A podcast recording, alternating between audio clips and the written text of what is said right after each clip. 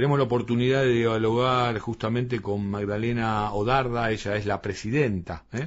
del Instituto Nacional de Asuntos Indígenas. Magdalena, Edgardo Chini te saluda aquí por Estado Arata, por Radio Cooperativa. ¿Cómo te va? Buenas tardes. Buenas tardes, buenas Gracias. tardes para todos y todas. Gracias por, por atendernos. Bueno, nada, supongo que, a lo mejor no, pero digo, yo creo que habrás recibido con cierta sorpresa esta suerte de, lo digo así, marcha, marcha atrás del otorgamiento de tierras, de, de propiedades para, para pueblos originarios. Eh, bueno, lo que eh, la Cámara de General Roca eh, lo que hizo fue anular una, una resolución eh, que le otorga, que otorgaba el reconocimiento de la ocupación actual tradicional y pública por la ley veintiséis mil ciento sesenta, una comunidad, comunidad mapuche de San Carlos de Bariloche que, bueno, que tiene esas tierras desde que eh, Roca impulsó la ley cinco mil uno y entregó esas tierras allá por el año mil ochocientos ochenta y uno. Sí, dentro, eh, dentro de lo que fue el mal proceso llamado... Eh, después de la, claro, después de la llamada conquista campaña al desierto. Sí, que en realidad no era, no era un desierto, ¿no? En algunos lugares, y no. una de ellas fue por la familia Guayurio. Claro. Así que el, el reconocimiento de la ocupación actual tradicional y pública es un proceso que es técnico, que lo hace, lleva adelante este, los, los profesionales de I N A I, ya I N A I tiene hechos ochocientos de estos procesos. Es la primera vez, después de ochocientas resoluciones, donde se reconoce la ocupación actual, tradicional y pública, desde el año dos mil seis hasta ahora, que un juez este, declara nula. ¿Y a qué lo atribuís? Porque ellos hablan, digo, el juez está hablando de graves, de graves falencias. A ver, no, no, bueno, es una cuestión opinable por el juez, sí. Que por supuesto nosotros vamos a apelar a la, a la Corte Suprema de Justicia, porque el fallo en primera instancia avaló todo el procedimiento de I N A I, y inclusive el mismo fiscal le aconseja al juez, a los jueces de segunda instancia eh, avalar el, el procedimiento de I N A I, porque en esto por supuesto está en juego una comunidad indígena y su territorio, una comunidad indígena que no son este pueblos indígenas que ap- aparecieron ayer. Como te digo, tienen este, esa larga trayectoria de, de vida en ese, en ese lugar desde hace tantos años, y hoy por hoy este, quienes estaban interesados en desalojar a la comunidad, eh, como este, comenzaron a recibir fallos este, contrarios, eh, la justicia no, a través de la justicia no pudieron desalojarlos, y este, entonces presentan una acción de amparo contra una resolución de I N A I, y este, en primer lugar el, el juez de primera instancia la rechaza, y en segunda instancia eh, le hace lugar. Vos me decís ¿Vale? que hay algunos sectores que eh, no estaban de acuerdo con el fallo, avanzaron, digo, para poner mayor claridad al tema, porque también estás contando que es una práctica y unos logros que ya se vienen realizando eh, por cientos. ¿Hay características puntuales con estos territorios? ¿Hay características puntuales con quienes dicen ser los dueños de estos territorios? ¿O en realidad esto también podría leerse como que está enmarcado en un determinado proceso político actual? Sí, está evidentemente marcado dentro de lo que es este discurso del odio que ha aparecido contra el pueblo mapuche y contra los pueblos indígenas en general. Hasta escuchar las declaraciones del gobernador de Mendoza, ¿no?, que hizo ayer, Eh, donde hasta habla de una cuestión genética, ¿no?, eh, de naturaleza sí, genética, sí, con sí. el conflicto y lo asocia a las comunidades indígenas. Por lo menos eso es lo que se comprende de, su, de, sus, de sus dichos. Si volvemos a la eh, teoría darwinista casi, o previo, sí, o a la mala interpretación incluso. Pareciera que uno no, no, digamos que estamos volviendo a discursos del año mil ochocientos ochenta, de la, de la, mm. justamente... De, de la época de Roca, donde se comienza con la campaña del desierto, y en el mismo eh, Congreso Nacional había discursos total, totalmente racistas, ¿no?, cuando se distribuían los niños este, o las mujeres en la plaza pública, y, y eso era natural y común.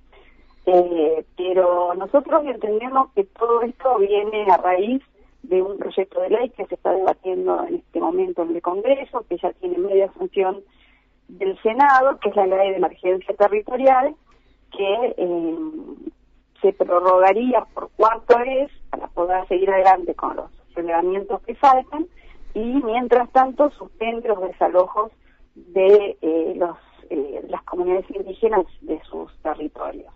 Como hay muchos interesados en quedarse con los territorios de los pueblos indígenas, sobre todo con, con los bosques nativos, con el agua, con la tierra misma, es que aparecen estas sentencias negativas este, que, eh, bueno, eh, surgen también de, de, de encuentros que se han dado durante este esta campaña electoral, con un tinte totalmente electoralista, como fue Consenso Bariloche y Consenso Tucumán, donde eh, grandes este, empresarios y terratenientes hablan de este de lo peligroso que es la ley veintiséis mil ciento sesenta y que hay que destruir esa ley de eh, de cualquier manera, ¿no? Buscar la, la manera de que el Congreso no la nuevamente no la ratifique, eh, porque necesitan que las órdenes de desalojo se, se ejecuten y quedarse con el territorio. Ahora, el hecho de Entonces, que ya haya jurisprudencia al respecto no es un contrapeso importante para que se vuelva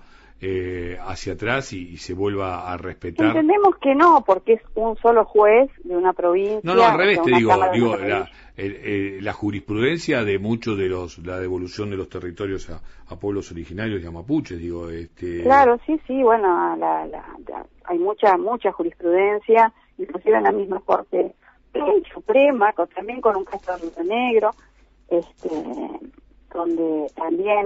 Este, Eh, eh, la, el, el, la Corte Suprema en pleno avala la ley veintiséis mil ciento sesenta, así que bueno, nosotros vamos a ir a la Corte.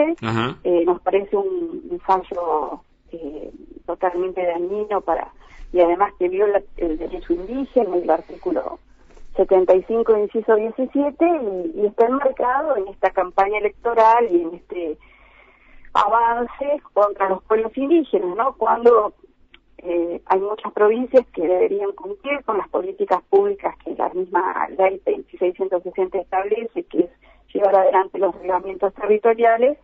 Algunas lo cumplen y otras, como Río Negro, donde se da mayor tensión, no se cumple la ley, ¿no? Y hay más de cien comunidades indígenas esperando su relevamiento con eh, peligro de desalojo inminente. Entonces, por supuesto que va a haber tensión y, y esto amenaza la paz social. Bueno, por eso, por eso estamos trabajando mm. en, la, en el proyecto de ley que, mm.